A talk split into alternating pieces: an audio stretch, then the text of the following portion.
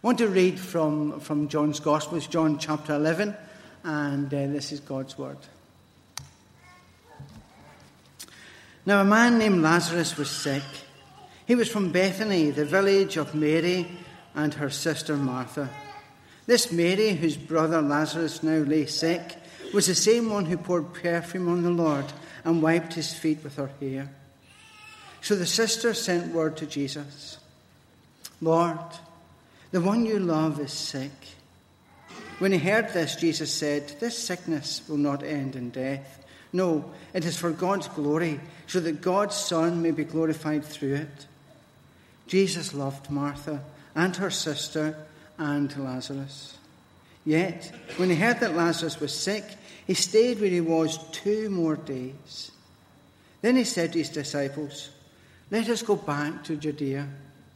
But, Rabbi, they said, a short while ago the Jews tried to stone you, and yet you're going back there. Jesus answered, Are there not twelve hours of daylight? A man who walks by day will not stumble, for he sees by this world's light. It is when he walks by night that he stumbles, for he has no light. After he said this, he went on to tell them, Our friend Lazarus has fallen asleep, but I am going there to wake him up. His disciples replied, Lord, if he sleeps, he will get better.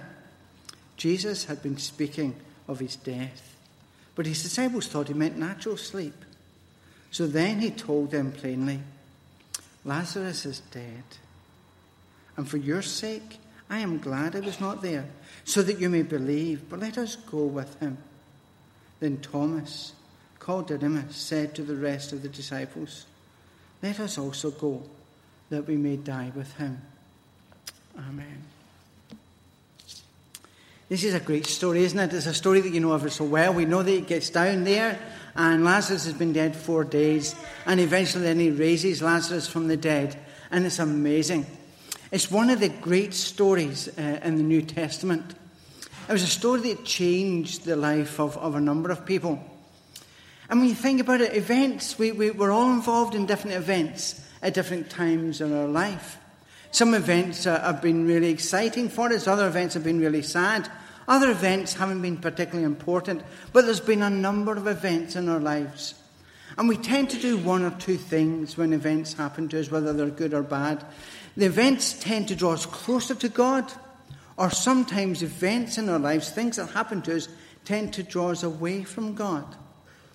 This particular event, uh, we know that for some people, it, it, drove them away from God. After, after Lazarus was raised and, and folk were amazed, it tells us that some folk believed.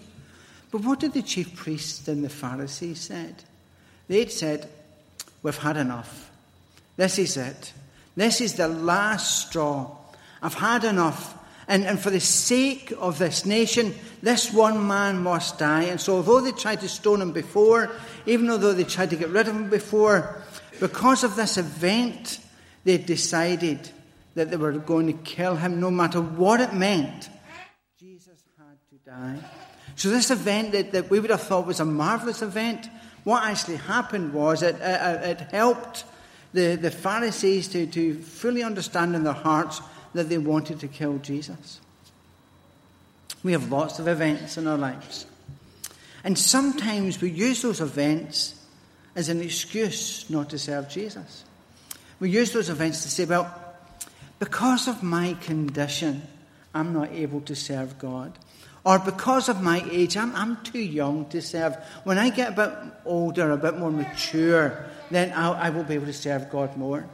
Or some people say, well, actually, because of my age, I cannot serve God because I'm past it. I've, I've, I've, I've, I've, I've, I've gone past the best years of service and, and I don't keep particularly good health, and therefore I can't really serve God uh, anymore because really I'm, I'm not fit enough, I'm not well enough, or I'm not capable enough, or I'm not able enough, or I haven't got enough faith. Or, there's lots of reasons why we don't grow deeper into Christ, and we usually use various events in our lives.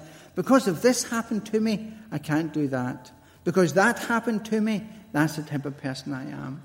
And we allow the events in life can either, can, can either draw us closer to God and make us more like Jesus, or we can actually make those events, use those events to, to make us more stubborn, or more resistant to the Spirit. One of our, our statements says we hunger for His Spirit.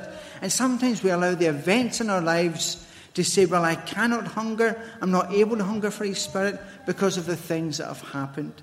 You know, maybe God has let you down, or your perception is that God has let you down, and therefore you can't trust God, or, or, or the church has let you down because you can't, therefore you can't trust uh, the church. And so you look at various events in your life and you allow them to, to, to stop your growth or to stunt your growth in Christ. That's what the Pharisees did with this particular event. This event of raising Lazarus from the dead, they thought, that's it.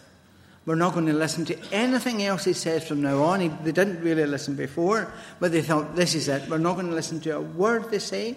We're not, he says, I'm not interested in what's happening. He must die. And therefore, they, they, they arrange his death at the worst time for them at the Passover. But, but, but they had gone beyond worrying about that because of this event. And I thought just for a moment or two, and, and hopefully it will, be, it will be a moment or two, I want to look at, at four people who, who used this event or, or who this event helped them to, to deepen their faith, to become more committed to Christ. And I'm hoping it's an encouragement that there's been various events in the life of, of, of your life and the event of this church. And, and the vacancy has been one of those events.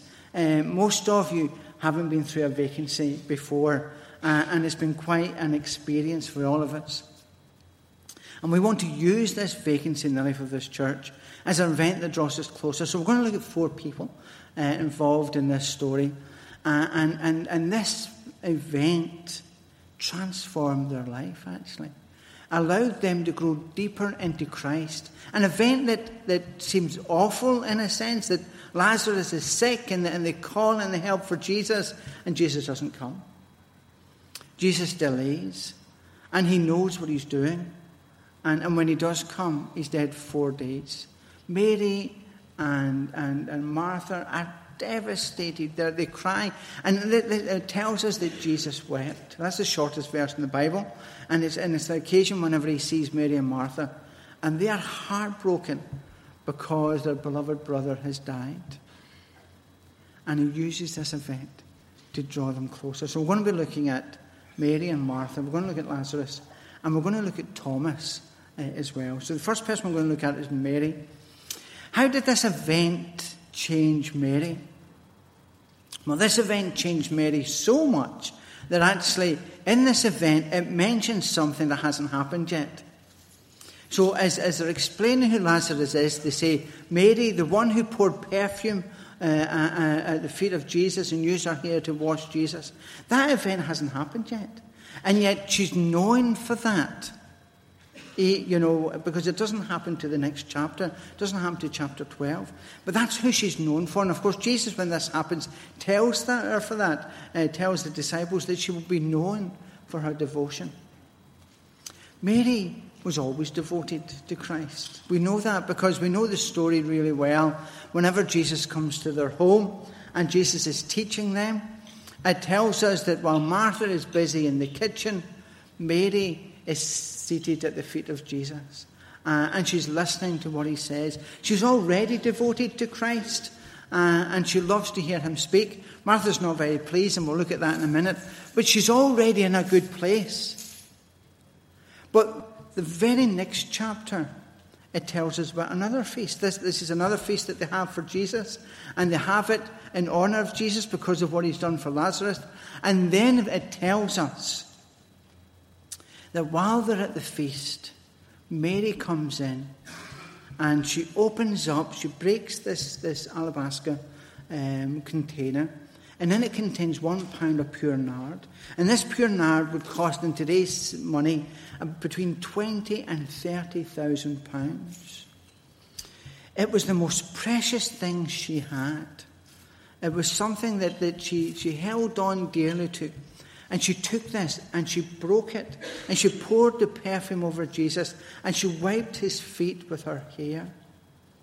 So precious was it that Judas, who was the treasurer, said, uh, Wait a minute. What is she doing? Why, why, why would you allow her to do this, Jesus? This, This could feed the poor for a year, and he complains about the cost of it.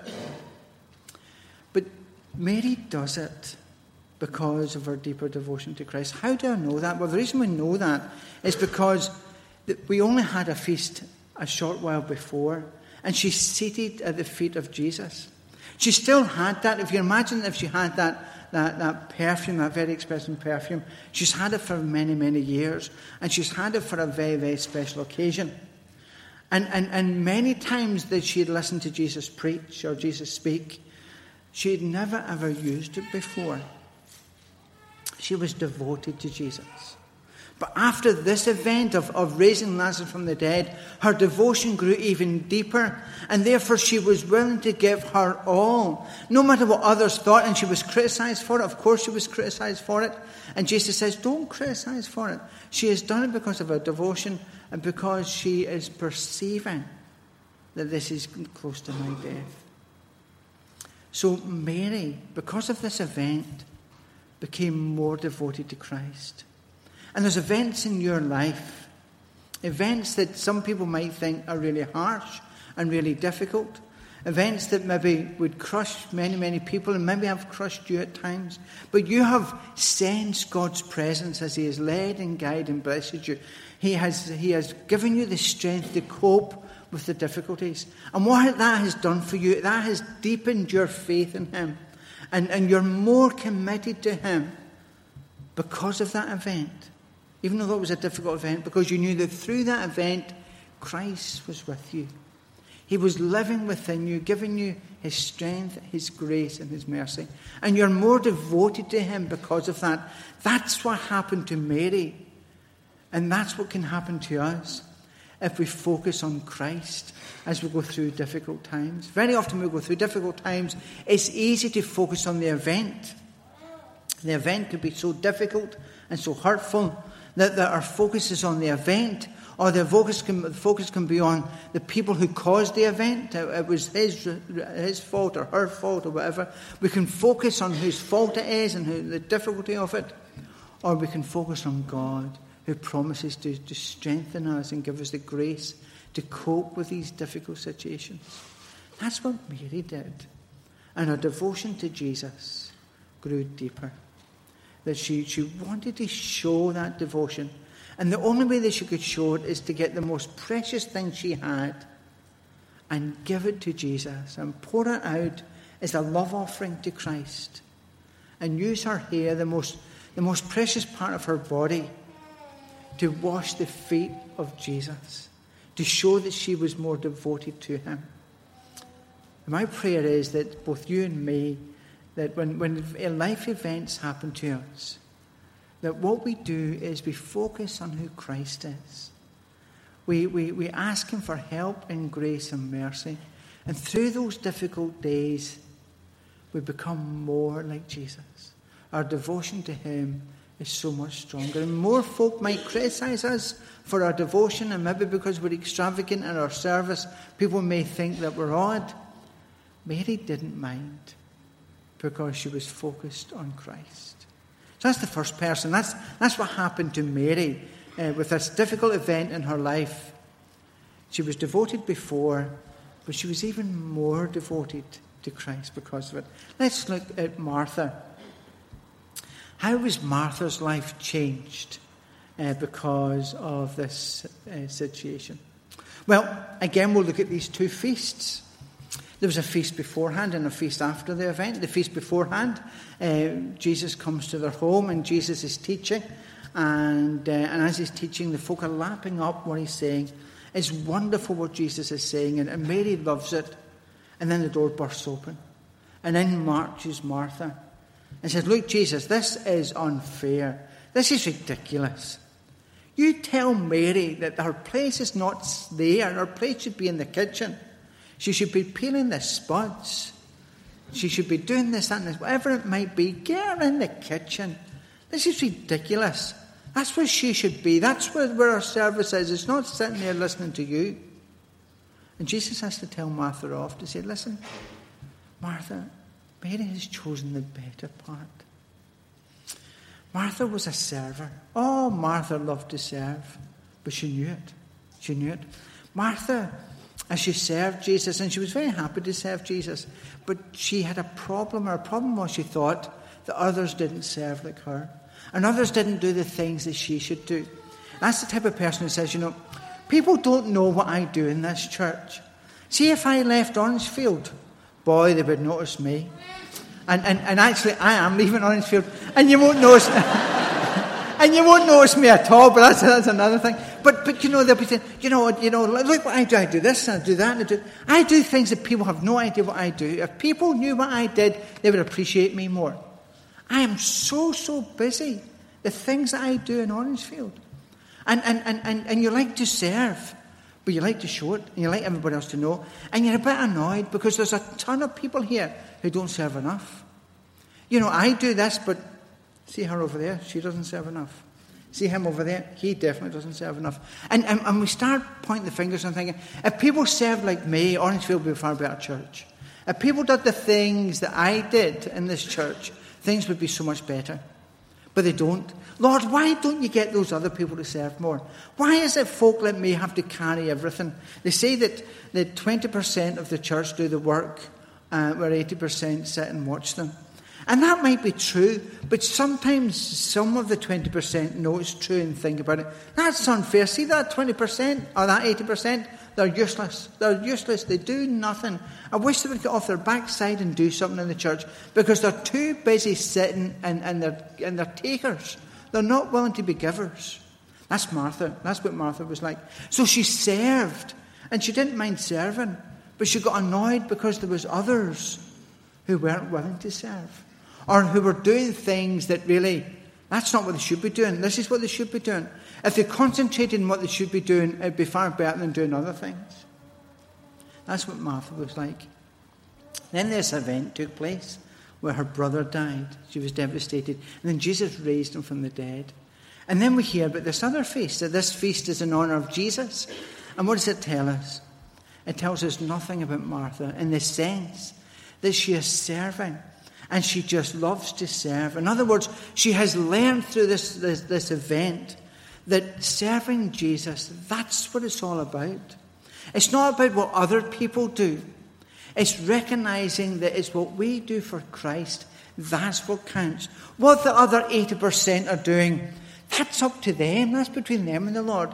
But as for me and my household, we will serve the Lord.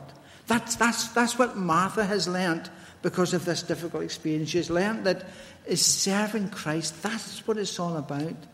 It's not about comparing me to others. It's not about comparing what I've done and what they have done and, and, and let's see who's done the most. That's not what it's about. It's about saying, Lord, how do you want me to serve? And if no one else serves in Orangefield, that's fine. What do you want me to do? Because I want to serve you.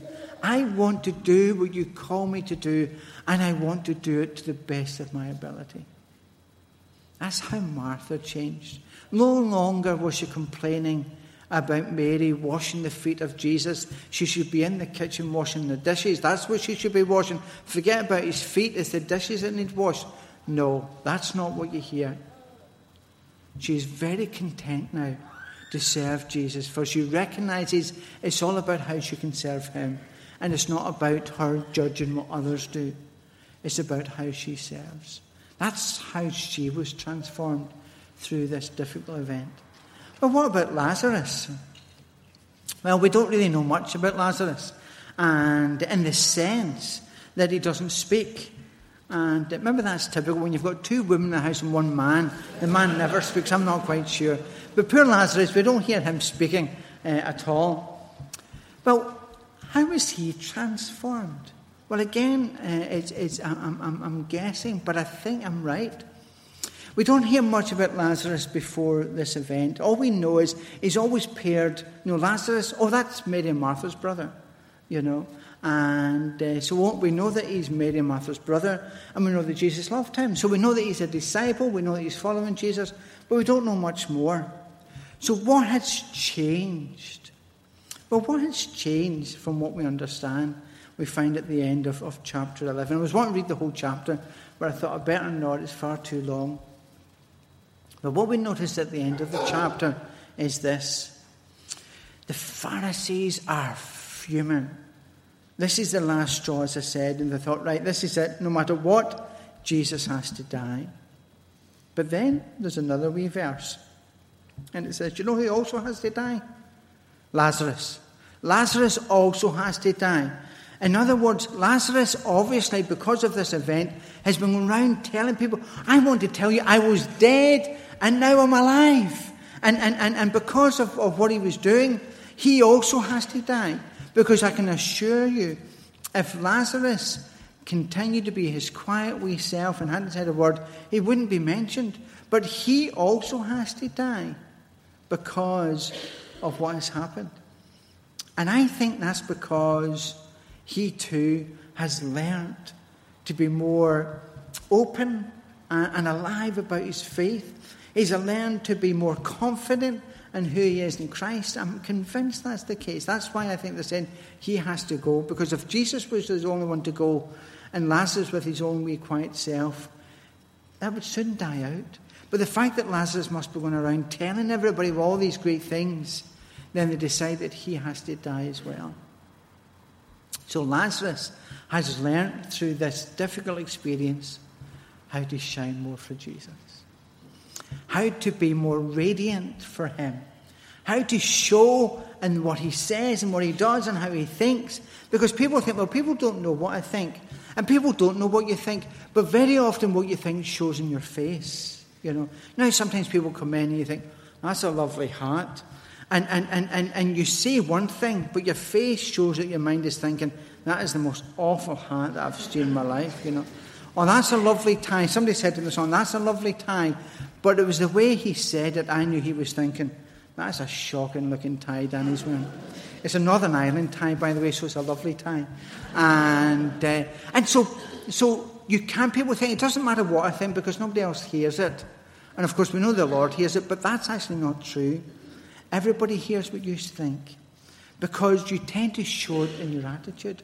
I tend to in my attitude. So I might, might, I might say the right thing, but I'm thinking something different. There's just something about my attitude will show that I'm thinking something different.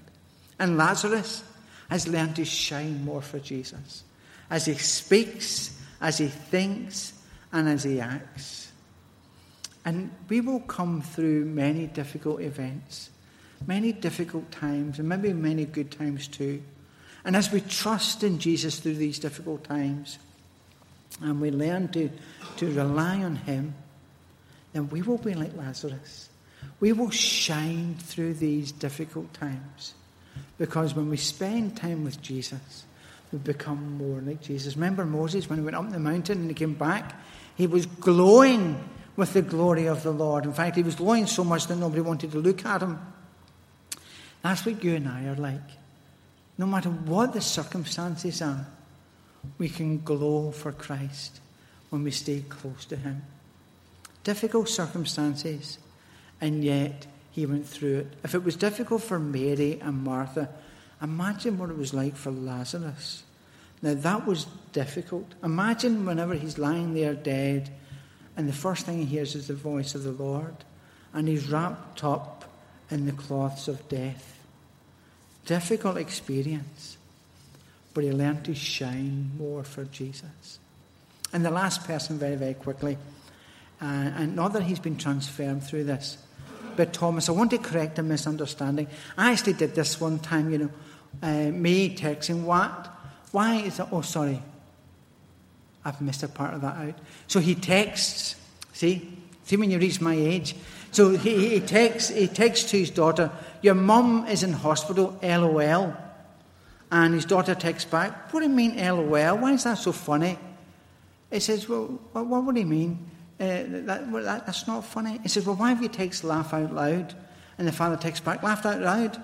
I thought you meant lots of love. I text that one time to a girl, lol, thinking lots of love. And she texts back and says, What do you mean? And, uh, and I had to ask Dawn, my daughter, What does lol mean?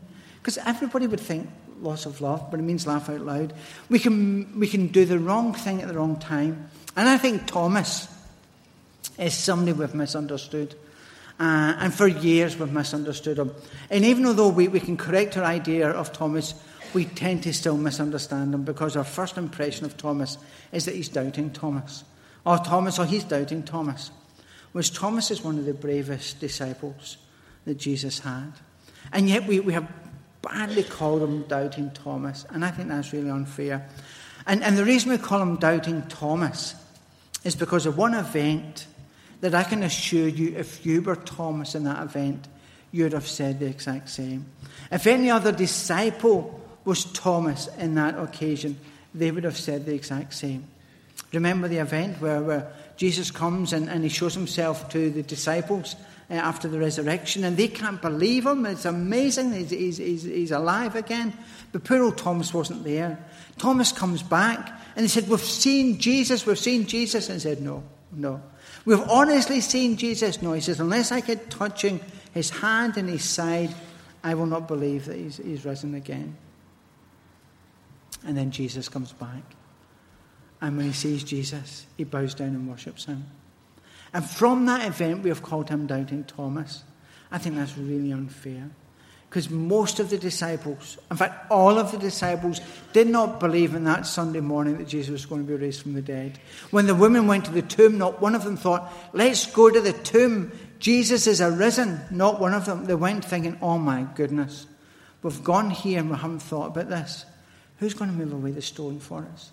And the plonker uh, disciples back in the house, they don't bother coming to help them move the stone. They haven't even got up early to help the women.